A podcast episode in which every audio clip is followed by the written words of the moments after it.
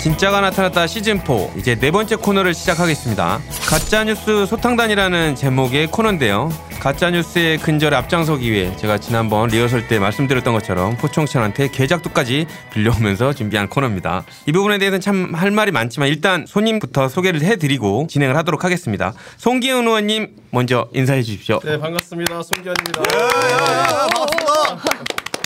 조용익 법률대책단장님도 모셨습니다. 예, 반갑습니다. 조용입니다.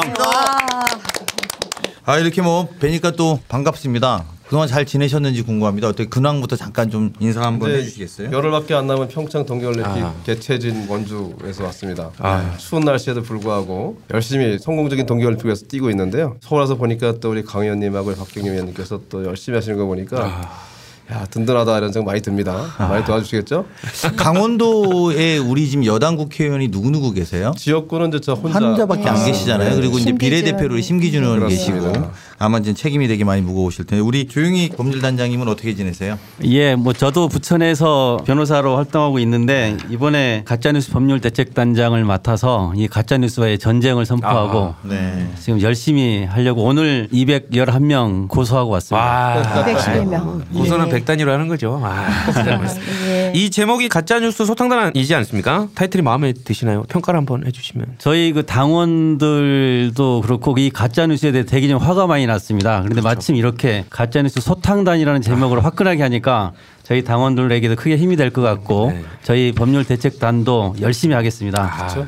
감사합니다. 정말 중요한 역할을 해야 되는데요, 그죠? 예. 책임이 막강하실 것 같아요. 저희 그 당원들이 뭐 밤 2시, 3시, 4시까지 잠 못 주무시고 손목 터널 증후까지 호소해 가면서 이렇게 분투하고 계시는데 저희들이 참 막중한 책임감을 느끼고 있습니다. 고소장 그 인력 필요하시면 저도 좀. 아, 뭐 도와주시면 저희 큰 힘이 될 것. 같습니다. 아, 저도 노가다성 일을 잘합니다. 예. 자, 두 분을 가짜 뉴스 소탕단의 첫 번째 시간 개업식이죠, 오늘이. 개업식에 모인 만큼 짧은 각오의 한 말씀을 더 듣고 싶은데요. 짧게 한 마디씩만. 가짜 뉴스 소탕이 정말 우리 당원들께서 느끼시기에 정말 중요하신 것 같아요. 그렇죠. 요즘 문자 많이 오거든요. 왜 가만히 있느냐? 저희들이 정말 이 기회에 소탕단을 통해서 가짜 뉴스를 박멸할 수 있는 기회가 될 것 같습니다. 박멸. 박멸. 박멸단 이것도 괜찮을 것 아, 같은데. 박멸단으로 할까요? 이 노년층을 중심으로 해서 사실 무분별하게 막 퍼지고 있지 않습니까? 우리 당원 여러분들 지지자들께서도 똑같은 단원이라는 생각으로 자꾸 참여해 아. 주시면 정말 큰 효과 날 것 같습니다. 단장님께서도 한 말씀 해주십시오. 예, 저희 가짜뉴스 대책단에는 모니터단하고 법률 대책단을 구성하고 있는데 예. 가짜뉴스 신고센터에 들어온 글에 대해서 모니터단 50여 명 정도가 또 적극적으로 참여하고 있습니다. 아. 그 많이 가짜뉴스 신고해 주시면 저희들이 최대한 모니터단과 법률 대책단이 소탕하고 박멸할 때까지 소탕 박멸 가짜뉴스 해충이네요 해충. 아, 역시. 그렇죠. 뭐 저희들이 제대로 한번 나서 보겠습니다. 아, 예, 알겠습니다. 어, 사실 가짜 뉴스가 뭐 지금 시대에만 있는 것은 아닌데요. 뭐 옛날 인류의 역사부터 가짜 뉴스하고 함께 해왔다고 해도 과언이 아닌데 뭐 여러분도 아실지 모르겠지만 백제 무왕이 썼다는 서동요도 뭐 가짜 뉴스의 일환이라는 얘기들이 있습니다. 학교 다닐 때 시험 문제로만 풀었었는데 참 이 정도까지 바램이 있어서 거짓 뉴스까지 만들지 않았나 이런 안타까움도 있습니다. 가짜 뉴스가 기본적으로 약자들을 괴롭힐 때 썼던 방식이거든요. 아. 그러니까 대중의 다수들을 이용해서 근데 사실과 다른 이야기를 퍼뜨리는 건데 실제로 박렬이라는 영화에서도 그런 장면이 나오는데 이게 관동 대지진이 일어났을 때 관동 대지진 조선인 학살 사건이라고 내무성에서 자기네들이 공격을 받아야 되니까 그 공격을 피하려고 가짜 뉴스로 조선인들이 화재를 일으켰다 이렇게 이야기해서 다 죽이로 다니는 그리고 이 조선이기 때문에 잡아가는 내용이 이제 박열에 나오는데요. 사실은 이제 보면 정당한 사람들이 할 때는 이런 가짜 뉴스 만들지 않습니다. 정의에 기반해서 이야기하면 되는데 부당한 사람들이 정당한 것처럼 보이기 위해서 가짜 뉴스를 만드는 거기 때문에 이게 박멸 박열의 문제가 아니라 역사의 정의를 세운다는 관점으로 저는 같이 임했으면 좋겠습니다. 예, 지금 가짜 뉴스 연원을 거슬러 올라가다 보니까 뭐 서동요, 그다음에 관동 대지진까지 갔었는데 이제 좀 현대로 와서요. SNS가 흔히 젊은 층의 전유물이라고 생각을 하지만 이제는 그렇지가 않죠. 그 중장년층도 밴드, 카톡 정말 열심히들 하시잖아요. 그래서 방송의 경우는 그래도 이제 필터링을 통해서 어느 정도 걸러지는 게 있는데 이 SNS는 정말 믿고 싶은 뉴스, 퍼뜨리고 싶은 뉴스를 그냥 무차별적으로 배포를 하기 때문에 때문에 특히 연배가 지긋하신 분들께서 참 부지런히 밴드나 카톡으로 뉴스를 전파하는 역할을 해주시고 있어서 그리고 그 중에 상당 부분 또 가짜 뉴스가 있어서 참 걱정이 많습니다. 물론 뭐 이게 꼭 연령대별로 구분되는 것은 아니고 뭐 젊은 층에서도 가짜 뉴스는 많이 양산이 되고 있고요. 그 가짜뉴스 관련해 가지고 제가 녹음 들어오기 전에 좀 봤었는데 트럼프 관련해서도 가짜뉴스 시상식에 관련된 보도가 좀 있더라고요. 혹시 송 의원님과 단장님께서도 한번 그 내용을 보신 적 있으신지? 지난 대선 때 트럼프가 가짜 뉴스를 최대한 활용을 해서 그렇죠. 어, 득을 많이 봤다 이런 얘기가 있죠. 예. 그러니까 트럼프 대통령 입장에서는 가짜 뉴스가 자기가 최대한 활용을 하고 또 뭐 시상을 하고 이런 이벤트까지도 할 수도 네. 있다 이렇게 네. 보여집니다. 그리고 뭐 뉴욕 타임즈나 뭐 워싱턴 포스트지까지 유명한 유력지 들도 많이 지금 나와 있었거든요. 네. 부모님 뭐 한 말씀 주시면. 트럼프 같은 경우는 이제 우리가 잘 아는 CNN 이런 걸 아예 가짜 뉴스라고 또 치잖아요. 그렇죠. 또 예. 그래서 이게 가짜 뉴스 문제가 그런 것 같아요. 이게 지지층이 나눠졌을 때 편향적인 확신을 그냥 따라서 가는 거예요. 사실하고는 전혀 관계없이 자기한테 유리한 얘기가 나오면 그걸 사실이라고 얘기하면서 이제 퍼뜨리는 거죠. 아. 그런 경향이 좀 더 SNS가 발전하면서 더 그런 경향이 커진 것 같다는 생각이 들어요. 트럼프는 가짜 뉴스를 조작된 뉴스로 생각하고 있는 느낌이 드는데요. 포인트가 이제 조작인데 트럼프는 조작뿐만이 아니라 비방만 하면 다 가짜 뉴스로 만드는 것 같다는 생각도 좀 듭니다. 트럼프의 트위터 사랑은 정말 못 말리는 수준이지요. 트럼프 트위터에서 가장 빈번하게 등장한 단어가 fake news라고 해요. 트럼프가 가짜 뉴스를 시상하고 지적을 하기 전에 좀 본인 스스로 되돌아봐야 되지 않은가 생각합니다. 그렇죠. 가짜 뉴스를 하다 보니까 자연스럽게 트럼프가 도마 위에 올랐는데요. 귀가 좀 상당히 간지러울 것 같습니다. 뭐 삽으로 귀를 파고 있을 수도 있을 것 같은데 이걸 좀 듣고 나서 조금 더 성숙한 지도자가 되기를 바래 봅니다. 저는 실제로 이게 가짜 뉴스가 해외에서는 이제 SNS나 이렇게 퍼진 거지만 우리나라 캠페인에서도 오래전부터 됐던 아. 거예요. 선거 캠페인에서 이런 게 있습니다. 아침에 일어났더니 와이프가 여보 광화문에 호랑이가 나타났대 이렇게 말하면 무슨 소리야 이렇게 하고 이제 차를 타죠. 지금 SNS니까 바로 검색해 보는데 옛날에는 검색이 안 될 때는 그냥 차를 타죠.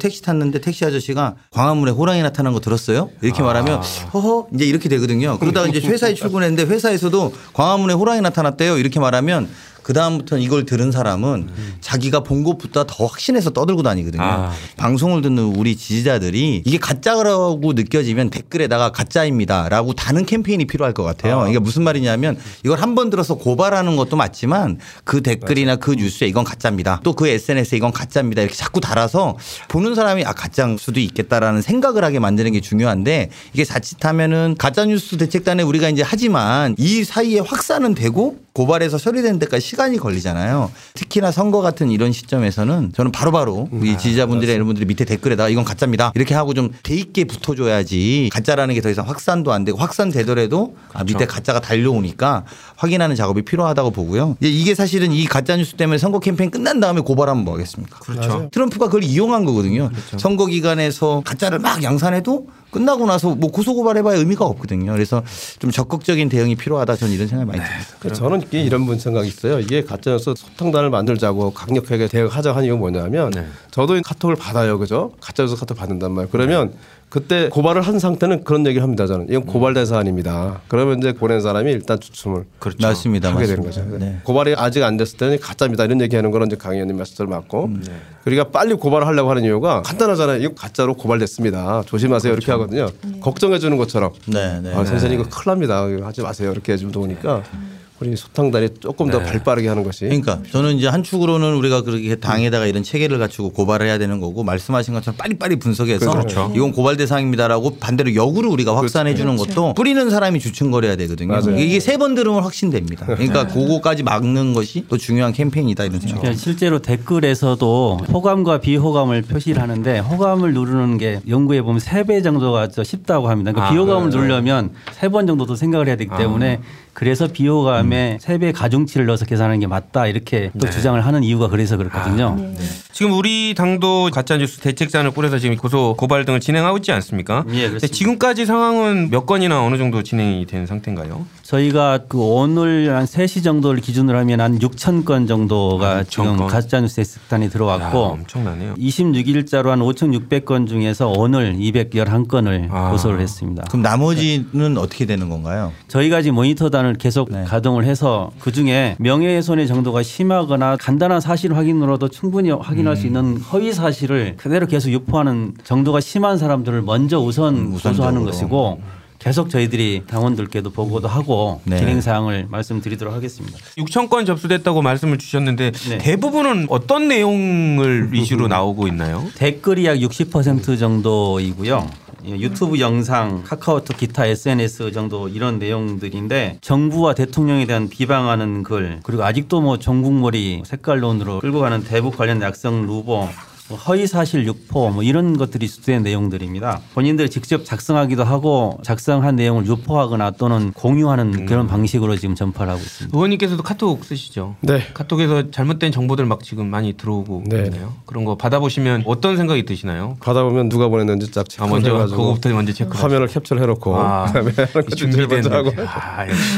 그 최근에 신고된 가짜 뉴스 중에서요 가장 어이없는 내용 한번 소개해 그, 주실까요? 저- 빙의를 해서 한번 성대묘사까지 하면서 그 거- 그좀 거기까지 리얼하게 한번 읽어봐 연기를 한번 해주시죠. 이게 제일 황당한 것 중에 하나가 다 보실 거지만 탄저병에 관한 것을 그렇죠. 가져와서 청와대에 있는 사람들만 했다. 그래서 너희들만 사냐 그런 좀 황당한 그런게 있었고요. 또 네. 최근에는 또 우리 당이 개헌을 하는데 네. 동마다 인민위원회 설치해가지고 인민 재판을 하려고 하는 그러한 개헌안을 마련하고 있다 이런 가짜 뉴스도 있었고요.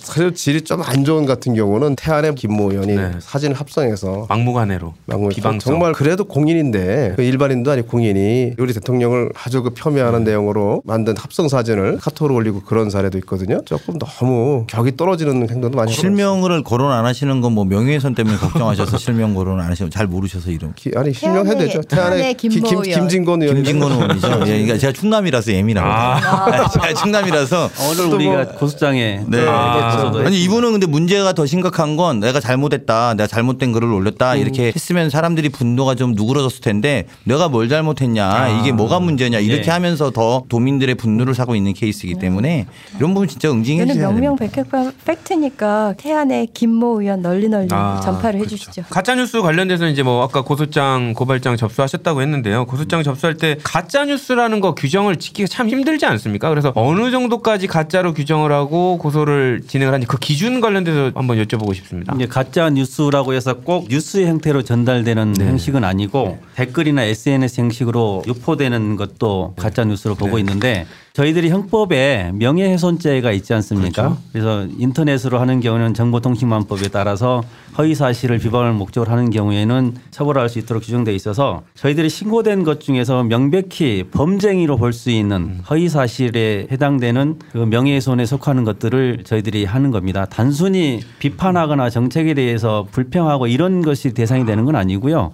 명백히 범죄 행위에 해당되는 것들 그러면 그 6천 건 중에서 범죄 행위로 판단될 여지가 있는 게 지금 200건이 넘는다는 얘기시네요. 아, 200건이 훨씬 넘죠. 그 중에서도 우리가 좀 그 정도가 심한 부분을 우선 선정한 게 200여 건이라는 겁니다. 의원님 그러면 가짜 뉴스하고 언론 오보 뭐 어떻게 보면 한 끗 차이라고 말하시는 분도 있는데요. 뭐 차이가 뭘로 봐야 될까요? 일단 첫째는 오보는 본의가 아닌 상태죠. 그죠. 사실 확인이 안 된 상태에서 사실과 다른 보도가 나간 것이고 두 번째는 가짜 뉴스 같은 경우는 악의적인 의도가 있는 그 악의성이 있다는 건데요. 예를 들어서 전에 이런 공영 방송에 그런 게 나온 적 있어요. 그렇죠. 강경화 장관이 법무부 장관으로 임명됐다. 그렇죠. 보도가 됐는데 그런 게 단순히 강경화 씨가 법무부 장관으로 임명이 됐다. 그렇게까지만 하면 그게 오보인데 그 뒤에 이제 다른 걸 붙이는 거예요. 뭐 주사파가 어쩌고 뭐 해서 무슨 뭐 아니면 어디하고 합의를 해서 뭐 국민의당하고 어디가 합의를 해가지고 정치적인 협의에 의해서 원래는 그렇죠. 외교부 장관이 돼야 될 그 전문가가 법무부 장관이 됐다 이런 식으로 하는 건 가짜 뉴스가 되는 거죠. 아 그렇죠.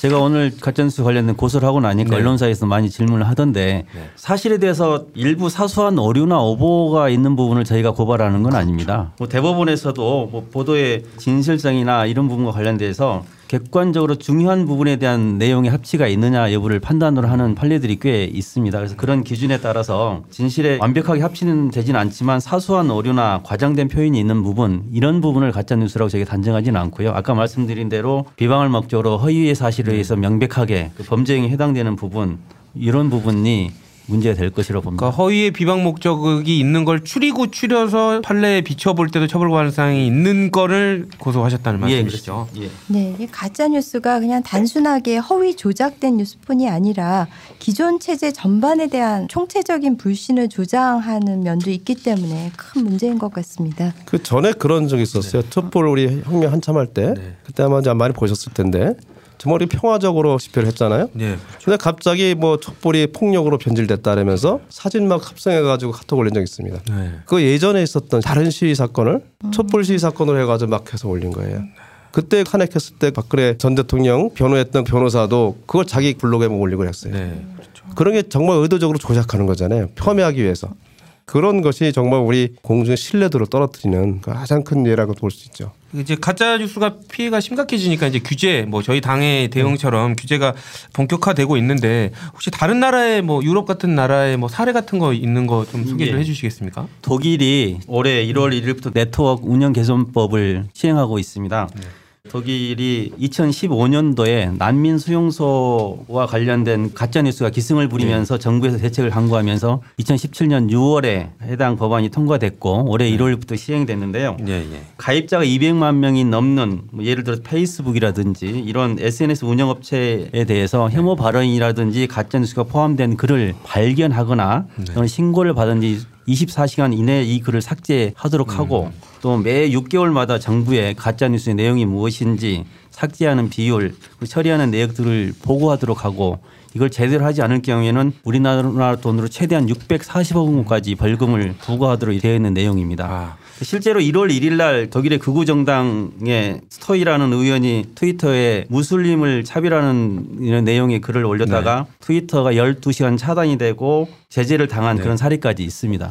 그리고 또 이탈리아에서도 가짜뉴스 신고센터 온라인 포털을 내무부에 만들어 가지고 신고글을 올리면 새로 신설이 된 경찰 가짜뉴스 신고센터 온라인 포털을 만들어서 경찰이 직접 해당 뉴스 출처를 확인하고 진위를 확인해서 이 가짜 뉴스로 확인되면 뉴스를 내리게 하고 뭐 처벌하는 이런 것을 지금 시행하고 있다고 네, 합니다. 역시 그 독일, 이탈리아 이런 그 EU 국가들이 발빠르게 아주 강력한 규제를 하고 있는 것 같은데 혐오 발언에 대해서도 EU 국가들이 좀 선제적으로 금지하는 조치를 취하고 있어서 참 모범적인 사례네요. 네. 근데 제가 여기 법률가들이 한 세 분 계시니까 그래서 제가 편하게 청취자 입장에서 가짜 뉴스 관련해서 우리가 지금 법안으로 돼 있거나 네. 이것들을 법적으로 제재하고 있는 게 명예훼손이나 우리가 아는 것들은 네. 허위사실 유포 말고 더 강력한 가짜 뉴스에 관련해서 그런 것들이 돼 있지는 않나요? 현행 법상으로? 현행법상 명예훼손이거나 아니면 모욕이거나 그런 경우 아닌 한은 처벌할 수가 없죠. 근데 언론 지금 이제 말씀. 들어보면 해외 사례 같은 경우에는 뭐 어, 강력한 과징금을 낸다든지 뭐 이런 것들이 있잖아요. 지금 우리 입법에 들어가 있는 게 아홉 건인가요? 지금 제한된 게 아홉 건 정도 되어 있죠. 그런 이제 비슷하게 그 마크롱 프랑스 대통령이 제안했던 내용과 같은 유사한 내용의 어, 규제를 할 수 있는 것을 그런 법안이 한 아홉 건 정도 제가 알기로는 제안이 되는 것 같은데 이것도 2월 법안에서 우리 좀 한번 추진해봐야 되는 거 아닌가? 우리 법률위원장님 계시니까. 네, 법률위원장님 계시니까 아니, 꼭 필요합니다. 이게 예. 민주주의의 가장 기본적인 어, 요인 중에 하나가 정보의 객관적이고 그런 것이 시민한테 전파가 돼야지만 올바른 선택을 할 수 있는 거 아니겠어요? 민주주의의 가장 근본적인 부분을 침해하는 거거든요. 가짜 뉴스라는 것이. 그러니까 선거를 앞두고 있을 때 더욱더 그런 거예요.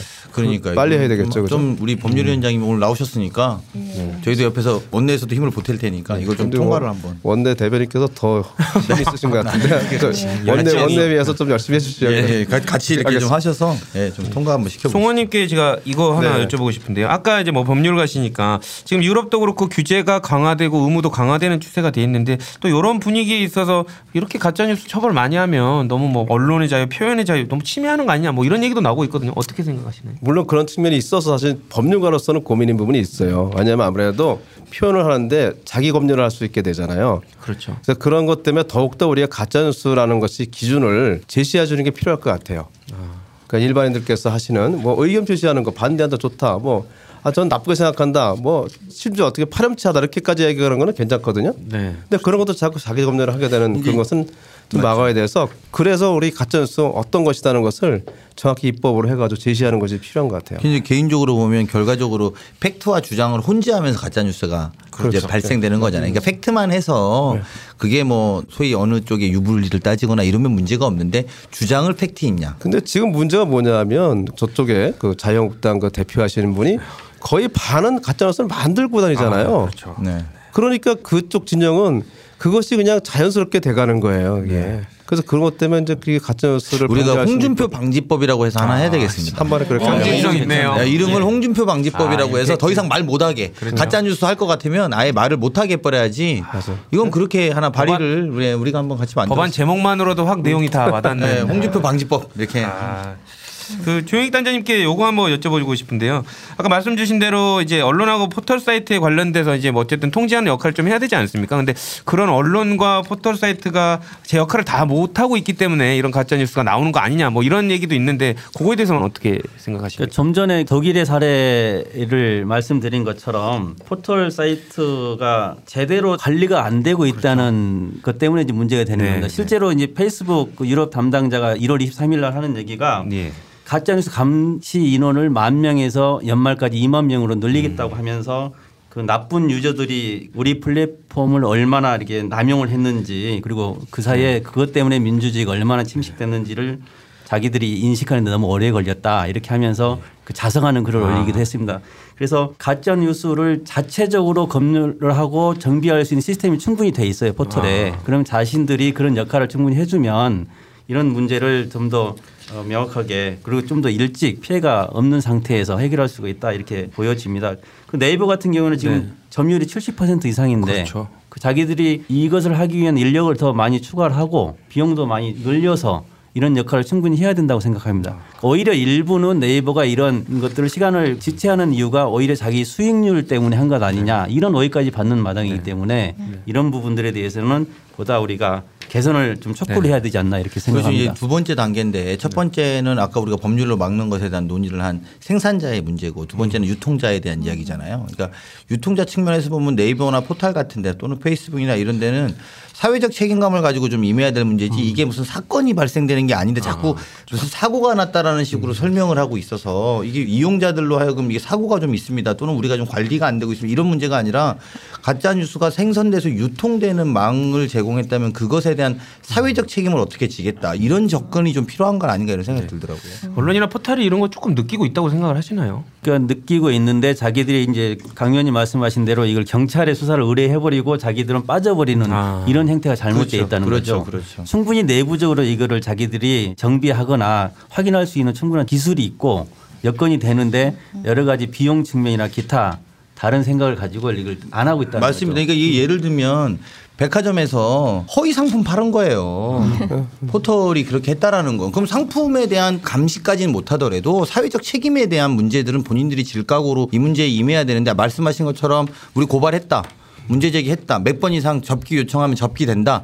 이제 이렇게만 접근할 문제는 아니고 보다 더 근본적 대책을 마련한 그러니까 상품이 가짜라면 그걸 유통한 책임에 대한 것에 사회적 책임을 어떻게 지겠다는 자세로 나와야 국민들이 좀 납득할 수 있지 않을까 이렇게 생각됩니다. 음, 근데 이게 그냥 상품이 가짜인 정도가 아니라 뭐 불량품을 넘어서서 거의 그 어떤 뭐 독극물에 해당하는 그런 거를 판 거기 맞습니다. 때문에요. 가짜 뉴스의 생산 자건, 유통 자건 또 그런 플랫폼을 제공한 어떤 포털이건 다 정말 엄벌이 쳐야 될 것 같은데요. 아까 그 조 변호사님 표청찬한테 그 네. 계작도 빌려왔다고 하셨잖아요. 네, 그렇죠. 오늘 그 신고된 가짜 뉴스 중에서 이 정도는 계작도를 대령하고 어느 정도 벌을 그렇죠. 내려야 되겠다 하고 뭐 판단하신 거 있습니까? 저 계작도는 맨날 가지고 다닙니다. 그리고 저희 방송이 극단 방송 아닙니 까? 그렇기 때문에 뭐 제 계작도에는 법전이 없습니다. 제 마음대로 마음에 안 들면 고소고발과는 별도로 계작도를 휘두를 텐데요. 제 계- 계작도는 전부 다 뭐 이렇게 이렇게 말하면 안 되지만 다 사형이고요. 뭐 농담입니다. 어쨌든 어, 처벌을 받도록 고소 고발에 관련돼서 혀- 저도 협조를 하겠습니다. 근데 제가 아까 송 의원님한테도 이제 여쭤보고 싶은 게 언론하고 이거 미디어들 좀 정신 차리게 하려면 네. 어떤 뭐 법안이라든지 어떤 조치를 좀 취해야지 좀 정신을 좀 차릴까요? 좀 전에도 나온 얘기처럼 포털이나 이제 언론은 확인을 할 수 있거든요. 가짜는 어떤 경우는 특히 악의적인 거는 금방 알 수 있거든요. 그런 것을 방치했다고 하는 그런 게 나왔을 때는 좀 과감한 처벌이 필요해요, 사실. 그래서 좀 늘릴 필요가 있다 처벌. 그렇죠. 이게 사후적인 그러니까 사전에 검열은 안 되더라도 사후에 확인됐을 때 그거 처벌을 굉장히 강하게 해버리면 훨씬 효과가 있다는 거죠. 사전 검열을 해서 하면 여러 가지 언론 뭐 어감이나 이런 문제가 있을 수 있거든요. 그죠? 예를 들어서 공인중개사 같은 경우는 아까 강 의원님 말씀하신 것처럼 매물을 중개해서 중개 대상물에 하자가 생기면 손해배상 하지 그렇죠. 예, 맞습니다. 포털도 뉴스 중개자잖아요. 아 맞습니다. 뉴스 중개 과정에서 본인들이 그냥 무상으로 하는 것이 아니라 광고 수입도 없고 이런 이해관계가 있잖아요.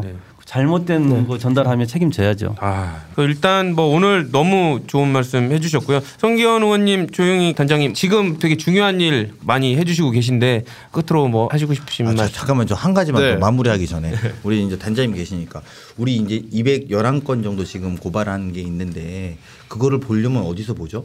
그러니까 제 말씀은 뭐냐면 더 이상 이게 확산되지 않으려면 이게 211건을 쭉 아, 이렇게 아, 단위별로 네네. 모아놔야 시자들이 보고 아 이거는 가짜다. 가짜다. 이거는 이제 우리가 고발했으니까 고발이었다라는 걸 알려줘야 되거나 주변 사람들이 뭘 하면 뭐 이런 공간은 따로 없는 건가요? 네, 저희가 오늘 이제 고발을 했고 그래서 이제 매주 추가적으로 계속 고발을 하는데 진행 상황에 대해서는 계속 당원들한테 보고를 할 생각입니다. 아, 네. 당 그리고 홈페이지나 이런 데 좀? 네, 올려놔. 그런 방안을 지금 논의해서 말씀하신 대로 유형별로 그리고 그렇죠. 얼, 얼마가 접수돼 어떻게 고소를 했다 어떻게 네. 법적 조치를 했다 네. 내역을 좀 분류해서 계속 보고를 하겠습니다. 그런 내용 자체를 올려주셔야 예. 저희가 이제 그거를 당원들이나 이런 분들한테도 알려서 이런 게 오면 고발된다라는 걸 알려드려라. 아까 이제 위하는 것처럼 그렇죠. 그분들에게 지지자들이 맞아요. 아닌 분들에게 네.